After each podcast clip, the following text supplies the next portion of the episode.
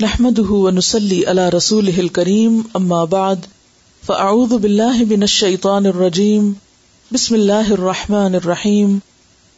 رب شرح لي صدري ويسر لي أمري، واحلل عقدة من لساني يفقه قولي.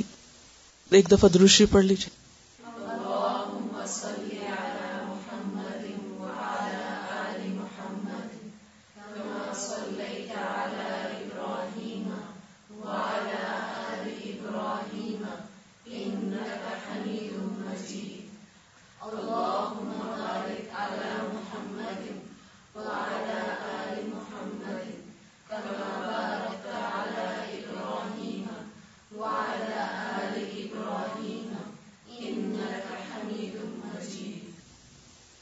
دعا پڑھیے حسن اخلاق کی۔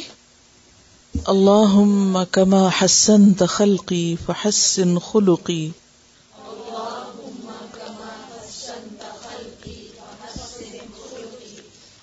اور دوسری دعا۔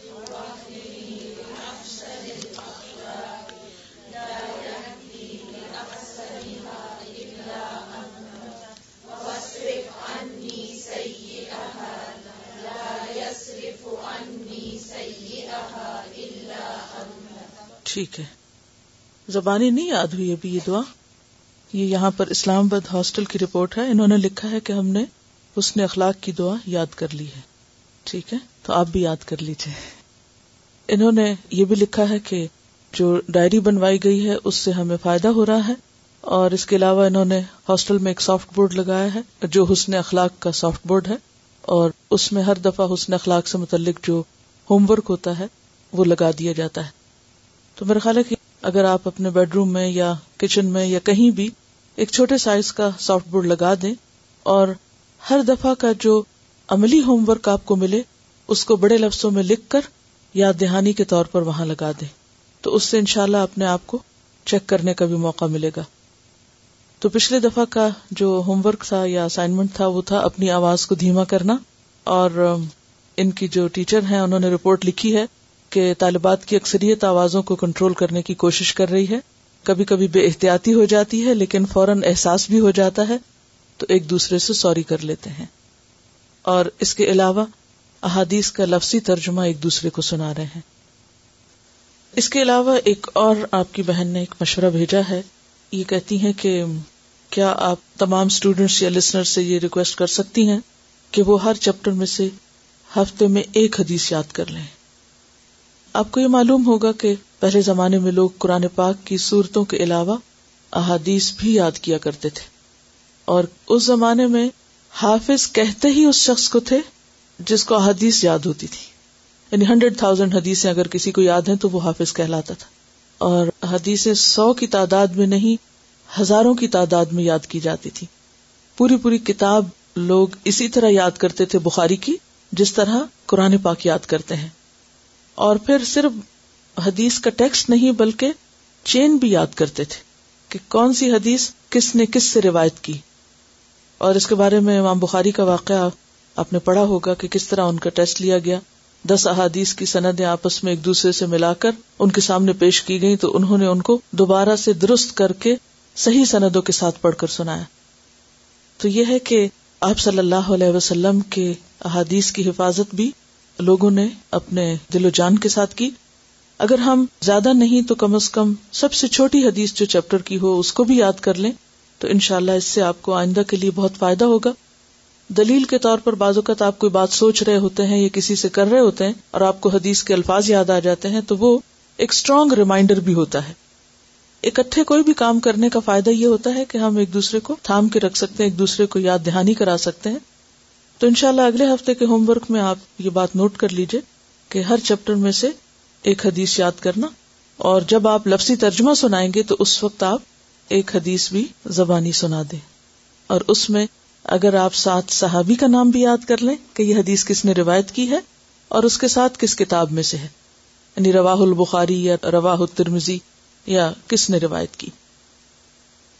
آج ہم احادیث سے شروع کرتے ہیں ان شاء اللہ تعالی، اور پھر اس کے بعد کچھ وقت ہوا تو باقی باتیں آپ سے ڈسکس کروں گی۔ حدیث نمبر سولہ سے۔ عن عبد الله بن عمر رضي الله عنهما عن النبي صلى الله عليه وسلم قال، الظلم ظلمات يوم القيامة رواه البخاري كتاب المظالم۔ عن عبد الله بن عمر عبد الله بن عمر رضی اللہ عنہ سے روایت ہے۔ عبداللہ بن عمر بن خطاب رضی اللہ عنہما، جیسا کہ نام سے ظاہر ہے، حضرت عمر رضی اللہ تعالی عنہ کے بیٹے تھے۔ عبداللہ عمر رضی اللہ تعالیٰ عنہ کے بیٹے تھے اور ابن عمر کے نام سے مشہور ہیں۔ والدہ کا نام زینب بنت مزعون تھا اور آپ حضرت حفصہ بنت عمر بن خطاب کے حقیقی بھائی تھے۔ عبادلہ اربا کے نام سے چار عبداللہ تاریخ میں بہت مشہور ہوئے ہیں۔ عبداللہ بن عباس، عبداللہ بن عمر، عبداللہ بن زبیر اور عبداللہ بن عمر۔ تو آپ ان میں سے ایک ہیں۔ آپ کی پیدائش مکہ میں ہوئی، دو نبوی میں۔ دو نبوی سے کیا مراد ہے؟ کہ جب آپ صلی اللہ علیہ وسلم نے نبوت کا دعوی کیا تو اس کے دوسرے سال۔ اور جب آپ کے والد حضرت عمر نے اسلام قبول کیا تو آپ کی عمر تقریباً پانچ چھ سال تھی۔ تو والد کے ساتھ ہی مسلمان ہو گئے اگرچہ بچے تھے۔ اور جب تیرہ نبوی میں ہجرت ہوئی تو اس وقت آپ کی عمر گیارہ سال تھی۔ یعنی آپ ابھی بچے ہی تھے۔ اسی وجہ سے ہم دیکھتے ہیں کہ آپ غزب بدر میں غزب عہد میں شرکت نہیں کر سکے۔ بلکہ سب سے پہلا غزبہ جس میں آپ نے شرکت کی وہ غزب خندق ہے۔ لیکن ہم دیکھتے ہیں کہ اس کے بعد تقریباً ہر غزبے میں وہ آپ صلی اللہ علیہ وسلم کے ساتھ شریک رہے۔ حجت الوداع کے موقع پر بھی وہ آپ کے ساتھ تھے۔ آپ صلی اللہ علیہ وسلم کی وفات کے بعد جب مسلمان مختلف علاقوں میں پھیلے تو آپ جہاد کی غرض سے ایران، مصر، ٹیونس، الجزائر اور مراکش تک گئے۔ حتیٰ کہ امیر معاویہ کے ساتھ ٹرکی پر جب حملہ ہوا قسطنطنیہ پر تو اس لشکر میں بھی شریک تھے۔ چوراسی سال عمر پائی ایٹی فور ایئرس اور چوہتر ہجری میں آپ کی وفات ہوئی۔ آپ کو قرآن پاک کی تفسیر اور حدیث کی روایت سے خاص طور پر شغف تھا اگر فقہ میں بھی آپ کی خدمات پائی جاتی ہیں۔ آپ کی روایت کردہ احادیث کی تعداد ایک ہزار چھ سو ہے۔ حضرت عبداللہ بن عمر رضی اللہ تعالی عنہ کو خاص طور پر حدیث رسول صلی اللہ علیہ وسلم اور آپ کے اتباع سے بہت دلچسپی تھی۔ اور اس معاملے میں وہ بہت باریکی کے ساتھ آپ کا اتباع کرتے بہت ہی محتاط انسان تھے۔ بے حد متقی۔ آپ صلی اللہ علیہ وسلم کی پیروی اس حد تک کیا کرتے تھے کہ جس سفر میں آپ کے ساتھ رہے، آپ صلی اللہ علیہ وسلم کے ساتھ ساتھ لگے رہے اور ہر بات نوٹ کرتے کہ آپ کہاں رکے ہیں، کہاں آپ نے نماز پڑھی، کہاں آپ رفع حاجت کے لیے گئے، آپ کس رستے سے گزرے اور اس کے بعد جب کبھی اس راستے سے آپ کا گزر ہوتا تو آپ بھی وہیں رکا کرتے تھے۔ خواہ وہ طویل راستہ ہوتا لیکن اسی راستے سے گزرتے جہاں آپ رکتے وہیں رکتے، جہاں آپ نے نماز پڑھی وہیں نماز پڑھتے۔ ایک ایک چیز میں آپ کے فٹ سٹیپس کو فالو کرتے تھے۔ حتیٰ کہ فتح مکہ کے موقع پر جب آپ صلی اللہ علیہ وسلم حضرت بلال کے ساتھ خانہ کعبہ میں داخل ہوئے تو ان کے نکلنے کے فوراً بعد اندر داخل ہوئے۔ اور حضرت بلال سے پوچھا کہ یہ بتاؤ کہ آپ صلی اللہ علیہ وسلم نے نماز کہاں پڑھی تھی اور آپ کے دائیں طرف کون تھا؟ یعنی اس ڈیٹیل کے ساتھ آپ کی ہر چیز کو نوٹ کیا کرتے تھے۔ یہاں تک آتا ہے کہ ایک حدیث کی روایت میں اپنے گربان کا اوپر کا بٹن کھول کر روایت کرتے تھے۔ تو کسی نے ان سے پوچھا کہ آپ اس حدیث کے وقت یہ کیوں کھولتے ہیں؟ تو کہا کہ میں نے جب یہ حدیث نبی صلی اللہ علیہ وسلم سے سنی تھی تو آپ کے گربان کا بٹن کھلا ہوا تھا۔ یعنی یہاں تک آپ کی پیروی کا شوق تھا۔ اس قدر آپ سے محبت کرتے تھے۔ اور آپ نے علوم الحدیث کی کلاس میں وہ حدیث سنی ہوگی حج تمتو کے بارے میں کہ جب حضرت عمر رضی اللہ تعالیٰ عنہ نے اس سے منع کیا تو عبداللہ بن عمر تمتو کا احرام پہن کر کھڑے ہوئے۔ تو انہوں نے کہا کہ آپ کے والد نے آرڈیننس جاری کیا کہ ایسا نہیں ہوگا۔ انہوں نے کہا کہ میرے والد کون ہوتے ہیں؟ یہ تو نبی صلی اللہ علیہ وسلم کی سنت ہے۔ اور اس پر حضرت عمر نے شکر ادا کیا کہ اللہ نے مجھے ایسا بیٹا دیا کہ جو سنت کا اتنا پابند ہے۔ اور نہ صرف یہ کہ اپنے والد بلکہ اپنے بیٹے سے بھی ایک موقع پر سخت ناراض ہوئے۔ اور اس کے بارے میں ایک روایت میں آتا ہے کہ آپ ایک حدیث روایت کر رہے تھے نبی صلی اللہ علیہ وسلم سے کہ کوئی شخص اللہ کی بندیوں کو مسجد میں آنے سے نہ روکے یعنی عورتوں کو مسجد میں آنے سے نہ روکا جائے۔ تو ان کے بیٹے نے کہا، ہم تو روکیں گے۔ حضرت عبداللہ اس قدر ناراض ہوئے اور فرمایا کہ میں تیرے سامنے حدیث رسول بیان کر رہا ہوں۔ اور تو کہتا ہے کہ ہم انہیں ضرور روکیں گے۔ میں تجھ سے آج کے بعد نہیں بولوں گا۔ اور مرتے دم تک اپنے اس بیٹے سے بات نہیں کی کہ تم نے کیسے جرت کر لی کہ میں تمہارے سامنے اللہ کے رسول صلی اللہ علیہ وسلم کی حدیث بیان کروں اور تم جواب میں کہو کہ میں ایسا نہیں کرتا۔ یعنی سنت کی پیروی کے معاملے میں اس قدر غیرت مند تھے کہ نہ باپ اور نہ بیٹا اور نہ کسی اور رشتے دار اور دوست کا لحاظ کرتے تھے۔ اسی طرح ایک اور روایت میں آتا ہے، ان کے شاگرد ہیں نافع، ان کے غلام تھے، جنہیں انہوں نے آزاد کیا تھا۔ اور سکھانے کے لیے انہوں نے ان کو چین کر دیا تھا۔ وہ کہتے ہیں کہ عبداللہ بن عمر نے بانسری کی آواز سنی، تو اپنی دونوں انگلیاں کانوں میں ٹھونس لی اور راستے کی دوسری سمت کافی دور نکل گئے۔ اور مجھ سے پوچھا نافے کیا کچھ سن رہے ہو؟ میں نے ارض کیا، نہیں۔ تب انہوں نے اپنی انگلیاں کانوں سے نکالی۔ فرمایا، میں رسول اللہ صلی اللہ علیہ وسلم کے ساتھ تھا۔ آپ صلی اللہ علیہ وسلم نے بانسری کی آواز سنی اور ایسے ہی کیا تھا، جیسے میں نے کیا ہے۔ حضرت نافع نے بتایا کہ اس وقت میں چھوٹی عمر کا لڑکا تھا یعنی مجھے ساتھ رکھا ہوا تھا اور مجھے وہ عمل کر کے دکھا رہے تھے۔ پھر اسی طرح ایک اور روایت میں آتا ہے کہ ایک آدمی نے حضرت عبداللہ بن عمر کے سامنے چھینک ماری اور کہا الحمد للہ وسلام علی رسول اللہ۔ ابن عمر کہتے ہیں الحمد للہ وسلام علی رسول اللہ تو میں بھی کہتا ہوں۔ لیکن رسول اللہ صلی اللہ علیہ وسلم نے ہمیں یوں سکھایا ہے کہ چھینک کے بعد ہم الحمد للہ اللہ کل حال کہیں۔ یعنی جو سنت طریقہ ہے، وہی کرو۔ یعنی اس موقع پر اس سے آگے نہیں بڑھو۔ آگے بڑھنا کیا تھا؟ الحمد للہ اللہ کل حال کہنے کی بجائے الحمد للہ وسلام علیہ رسول اللہ کہنا۔ یعنی یہ جو تم نے خود سے جملہ بڑھایا ہے یہ ہمیں آپ صلی اللہ علیہ وسلم نے نہیں سکھایا۔ ایک طرف آپ سے اتنی محبت تھی، لیکن اس محبت میں غلوب نہیں تھا کہ کوئی بے موقع، بے محل، بے جا ایسا کام کر رہا ہو تو اس کی تائید کر دیں اور کہیں کوئی بات نہیں۔ یہ بھی تو ایک اچھا جملہ ہے۔ وہاں انہوں نے روک لگا دی۔ پھر اسی طرح ایک اور موقع پر عبداللہ بن عمر سے روایت ہے کہ نبی اکرم صلی اللہ علیہ وسلم نے فرمایا، اسلام کی بنیاد پانچ چیزوں پر ہے۔ اللہ کی توحید نماز قائم کرنا، زکوٰۃ ادا کرنا، رمضان کے روزے اور حج ادا کرنا۔ ایک آدمی نے بات دوہرا کر پوچھا، حج اور رمضان کے روزے؟ عبداللہ بن عمر نے فرمایا، نہیں، رمضان کے روزے اور حج۔ میں نے رسول اللہ صلی اللہ علیہ وسلم سے اسی ترتیب کے ساتھ سنا ہے۔ یعنی اس سے آپ اندازہ لگا سکتے ہیں کہ وہ کس قدر محتاط تھے حدیث کی روایت میں، اور ہم جو ظلم کی مختلف ڈیفینیشن پڑھتے رہے اور اس کے بارے میں بات ہوتی رہی۔ تو آپ دیکھیں کہ ظلم کیا ہے؟ ود اشئی فی غیر محلی ہی کسی چیز کا اپنی جگہ سے ہٹا کے دوسری جگہ رکھ دینا۔ تو یہ بھی ظلم ہی کی ایک قسم تھی کہ بات ایک جگہ سے ہٹا کے دوسری جگہ رکھنا یا اس کی ترتیب بدلنا یا پھر یہ کسی بھی آپ کے حکم پر عمل سے انکار کرنا۔ تو اس میں ہم دیکھتے ہیں کہ حضرت عبداللہ بن عمر کا جو تقوا تھا اور جو احتیاط تھی اور جو پرسیہن تھی آپ کے کاموں میں اور آپ کی سوچ میں، وہ بے مثال ہے۔ اور نہ صرف یہ کہ حدیث کی روایت میں، بلکہ زندگی کے باقی امور میں بھی ان کے اندر اسی طرح کا تقوا تھا۔ اور اس میں ہم دیکھتے ہیں کہ جب انہوں نے احادیث آگے روایت کی تو ان کے شاگرد جو تھے نافع، انہوں نے بھی اسی طرح کی احتیاط کا مظاہرہ کیا اور پھر ان کے شاگرد آگے امام مالک تھے۔ تو جو حدیث امام مالک، نافع اور عبداللہ ابن عمر سے روایت کرتے ہیں، اس کو گولڈن چین کہا جاتا ہے۔ سلسلت الذہب کہا جاتا ہے۔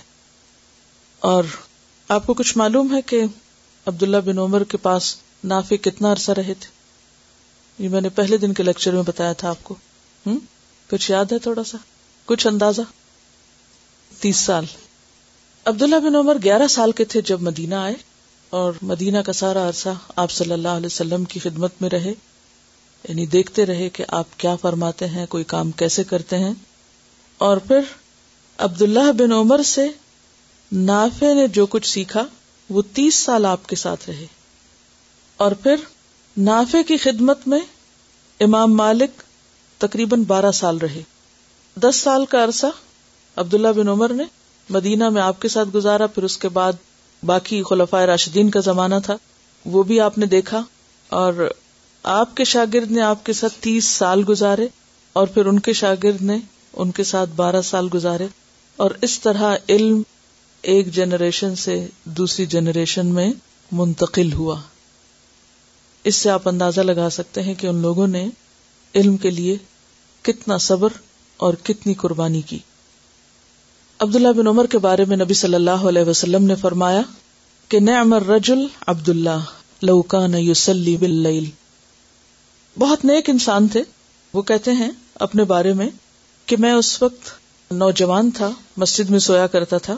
میں نے خواب میں دیکھا کہ دو فرشتے آئے اور مجھے پکڑ کے لے گئے اور آگ کے کنویں یا کھائی کے کنارے لے گئے۔ اور میں نے اندر جھانک کے دیکھا تو اس آگ میں مجھے اپنے جاننے والے کئی افراد نظر آئے۔ تو یہ کہتے ہیں کہ میں بہت خوف زدہ ہوا۔ وہ ارافی ہا نا سن قد آرفت ہوں میں نے دیکھا اس میں کئی لوگوں کو جن کو میں پہچانتا تھا۔ فجال تو اقول اعوذ باللہ من النار۔ تو میں خواب میں ہی زور زور سے پکارنے لگا کہ میں آگ سے اللہ کی پناہ چاہتا ہوں۔ فلق یا ہما ملک ان آخر۔ تو اتنے میں ایک اور فرشتہ آیا اور کہنے لگا کہ نہ ڈرو۔ پھر میں نے یہ خواب اپنی بہن کے پاس جا کے سنایا اور کہا کہ تم نبی صلی اللہ علیہ وسلم سے مجھے اس کی تعبیر پوچھ کے دو کہ یہ کیا خواب ہے جو میں نے دیکھا ہے۔ تو حضرت حفصہ نے خواب نبی صلی اللہ علیہ وسلم کو بتایا۔ آپ نے فرمایا، نعم الرجل عبد اللہ لوکان یوسلی باللیل۔ عبد اللہ بہت اچھا انسان ہے اگر رات کی نماز پڑھا کرے یعنی تحجد پڑھا کرے۔ اور ایک اور روایت میں آتا ہے، آپ نے فرمایا، ان عبد اللہ رجول صالح۔ عبد اللہ نیک شخص ہے، اگر وہ رات کی نماز پڑھا کرے۔ اور یہ صحیح ہے، بخاری اور مسلم دونوں میں روایت آتی ہے۔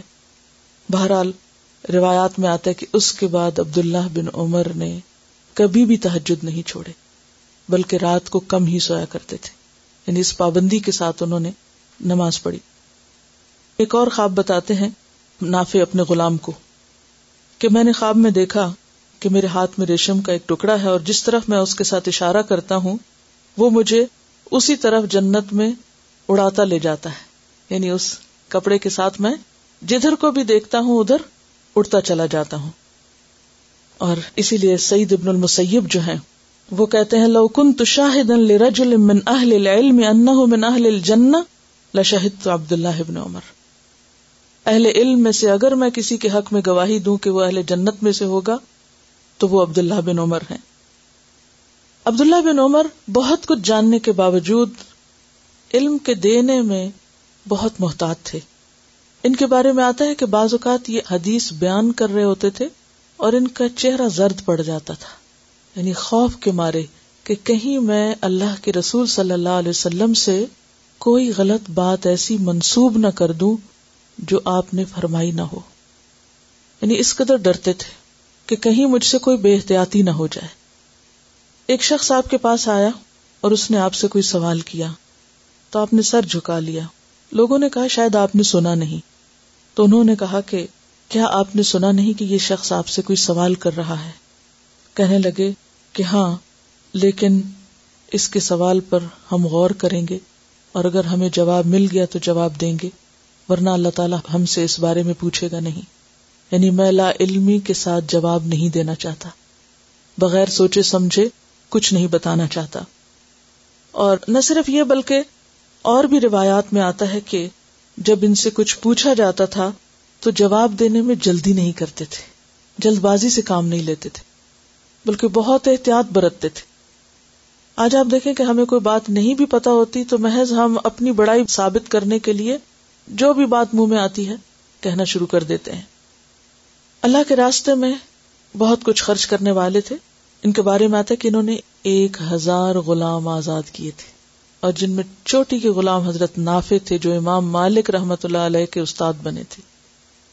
اب اس سے اندازہ لگائیے کہ وہ کیا کلچر تھا، کہ جس میں ہر شخص کو دوسروں کی بھلائی کی فکر تھی۔ غلام غلام سے تو لوگ جانوروں جیسا سلوک کرتے تھے، جیسا چاہتے کام لیتے۔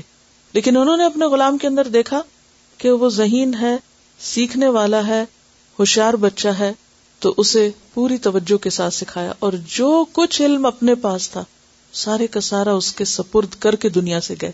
یہ بھی تو ایک امانت ہوتی ہے نا کہ جو ہم جانتے ہیں، وہ ہم اگلی نسلوں کو پہنچا کے جائیں۔ اور پھر اس کے بعد انہوں نے آگے پہنچایا اور پھر وہ سلسلہ چلا۔ تو ایک طرف علم بانٹنے والے اور دوسری طرف مال بانٹنے والے۔ اور خاص طور پر غلام آزاد کرنے والے۔ میمون بن مہران کہتے ہیں کہ ابن عمر کے پاس بائیس ہزار دینار آئے۔ انہیں ایک ہی مجلس میں تقسیم کر دیا۔ اپنی جگہ سے اٹھے نہیں جب تک وہ سارا صدقہ نہ کر دیا۔ ایک اور روایت میں آتا ہے کہ انہیں مال سے کوئی دلچسپی نہ تھی۔ مال انہیں متاثر نہیں کرتا تھا یعنی مال سے امپریس نہیں ہوتے تھے۔ مال سے خوش نہیں ہوتے تھے۔ اور پھر ابن عامر نے ایک مرتبہ ان کو تیس ہزار دینار بھیجے اور انہوں نے وہ سارے کے سارے فی سبیل اللہ خرچ کر دیے۔ ابن عمر خاص طور پر قرآن پاک کی دو آیتوں کو پڑھ کے بہت روتے تھے۔ سورت البقرہ میں ہے۔ وہ ان تب دو معافی انفسکم او تخفوه يحاسبكم به الله۔ وان تبدو ما في انفسكم خا تم اپنے دل کی باتیں ظاہر کرو۔ او تخفوه یا ان کو چھپا کے رکھو۔ يحاسبكم به الله اللہ تمہارا حساب لے گا۔ پوچھے گا تم سے۔ اسی پر پھر صحابہ بہت پریشان ہوئے تو یہ آیت اتری تھی۔ ربنا لا تو تؤاخذنا ان نسینا او اخطانا۔ ربنا ولا تحمل علينا اسرا كما حملته على الذين من قبلنا۔ ربنا ولا تحملنا ما لا طاقت لنا به۔ ان آیات کو جب پڑھتے ابن عمر تو رویا کرتے تھے۔ آخرت کے حساب کے ڈر سے۔ ایک مرتبہ ان کے سامنے کسی کا ذکر کیا گیا کہ فلاں شخص فوت ہوا ہے اور اپنے پیچھے ایک لاکھ دینار چھوڑ کے مرا ہے۔ تو کہنے لگے، تو کیا ہوا؟ اس مال نے اس کو بچایا تو نہیں۔ یعنی انسان مال کی ہرس رکھتا ہے، اسے جمع کرتا ہے کہ یہ میرے کام آئے گا۔ تو کہنے لگے، وہ مال کام تو نہ آیا۔ دوسروں کے لیے چھوڑ گئے۔ ان کو تو مال نے نہیں چھوڑایا۔ یعنی موت کا فرشتہ جب آتا ہے تو وہ یہ تھوڑی دیکھتا ہے کہ ہمارے پاس کتنا مال ہے یا کوئی شخص موت کے فرشتے کو مال دے کر بچ نہیں سکتا۔ تو بہرحال ان کے تقوا اور ان کے اخلاق کے بارے میں بہت سی چیزیں ہمیں ملتی ہیں۔ نبی صلی اللہ علیہ وسلم بھی ان کی تعریف کیا کرتے تھے۔ اور خاص چیز جو آپ سب کو یاد رکھنی ہے ابن عمر کے بارے میں وہ ہے آپ کا اتباع سنت اور احتیاط۔ اتباع سنت میں ہر وہ کام کرنے کی کوشش کرتے جو آپ صلی اللہ علیہ وسلم نے کیا اور باریکی کے ساتھ جہاں آپ نے کھڑے ہو کر دعا مانگی، یہ وہاں کھڑے ہو کر دعا مانگتے۔ جہاں آپ نے بیٹھ کے دعا مانگی، ابن عمر وہاں بیٹھ کر دعا مانگتے۔ جس رستے سے آپ گزرتے، ابن عمر اسی راستے سے گزرتے۔ جہاں آپ نے اونٹنی پر نماز پڑھی، وہاں ابن عمر اونٹنی پر نماز پڑھتے تھے۔ یہ تھا ان کا نبی صلی اللہ علیہ وسلم سے محبت کا طریقہ اور آپ کے علم کی وراثت اور آپ کے لائے ہوئے دین کی خدمت کا انداز۔ ہمارے لیے بھی اس میں سیکھنے کے لیے بہت کچھ ہے۔ اللہ تعالی ہمیں ایسے ہی صالحین کے راستے پر جن پر اللہ نے اپنا انعام کیا، چلنے کی توفیق عطا فرمائے۔ سراط الذین انعمت علیہم غیر المغضوب علیہم ولا الضالین۔ عن عبد الله بن عمر رضي الله عنهما عن النبي صلى الله عليه وسلم قال، الظلم ظلم، ظلمات اندھیرے ہوگا یوم القیامتی قیامت کے دن، قیامت کے دن ظلم اندھیرے کی شکل میں ہوگا۔ اب دیکھیے کہ ہم سب اندھیرے سے گھبراتے ہیں۔ شاید ہی کوئی شخص ایسا ہو کہ جس کو اندھیرے سے محبت ہو یا اسے اندھیرا پسند ہو۔ اندھیرے سے ایک وحشت ہوتی، گھبراہٹ ہوتی، ایک خوف ہوتا ہے۔ یعنی ایک خاص قسم کی حیبت سی ہوتی ہے۔ تو آپ سوچیے کہ قیامت کے دن جب انسان اٹھیں گے، تو اس وقت ان کا کیا دل چاہے گا کہ ایک نئی جگہ ہے اور نئی جگہ کو جاننے، پہچاننے کے لیے روشنی چاہیے۔ لیکن جن لوگوں نے دنیا میں اپنے پہ اور دوسروں پر ظلم کرتے ہوئے وقت گزارا، قیامت کے دن وہ روشنی سے محروم ہوں گے۔ حدیث نمبر سترہ۔ ان ابن عباس رضی اللہ عنہما ان النبی صلی اللہ علیہ وسلم بعث معاذا الى اليمن فقال اتق دعوت المظلوم فإنها ليس بينها وبين الله حجاب۔ رواه البخاري کتاب المظالم۔ عن ابن عباس ابن عباس رضی اللہ عنہما سے روایت ہے، ان النبی بے شک نبی صلی اللہ علیہ وسلم نے باعثا بھیجا معاذن، معاذ رضی اللہ عنہ کو۔ صحابی ہیں۔ الیمنی یمن کی طرف۔ وہاں کا گورنر بنا کر۔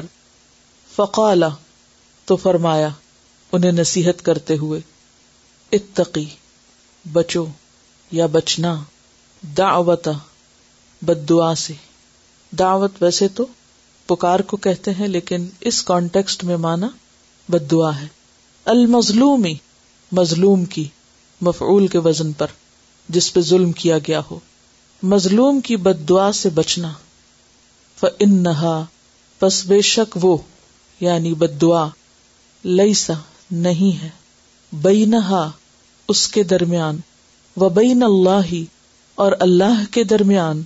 حجاب، کوئی حجاب۔ پردہ آڑ رکاوٹ۔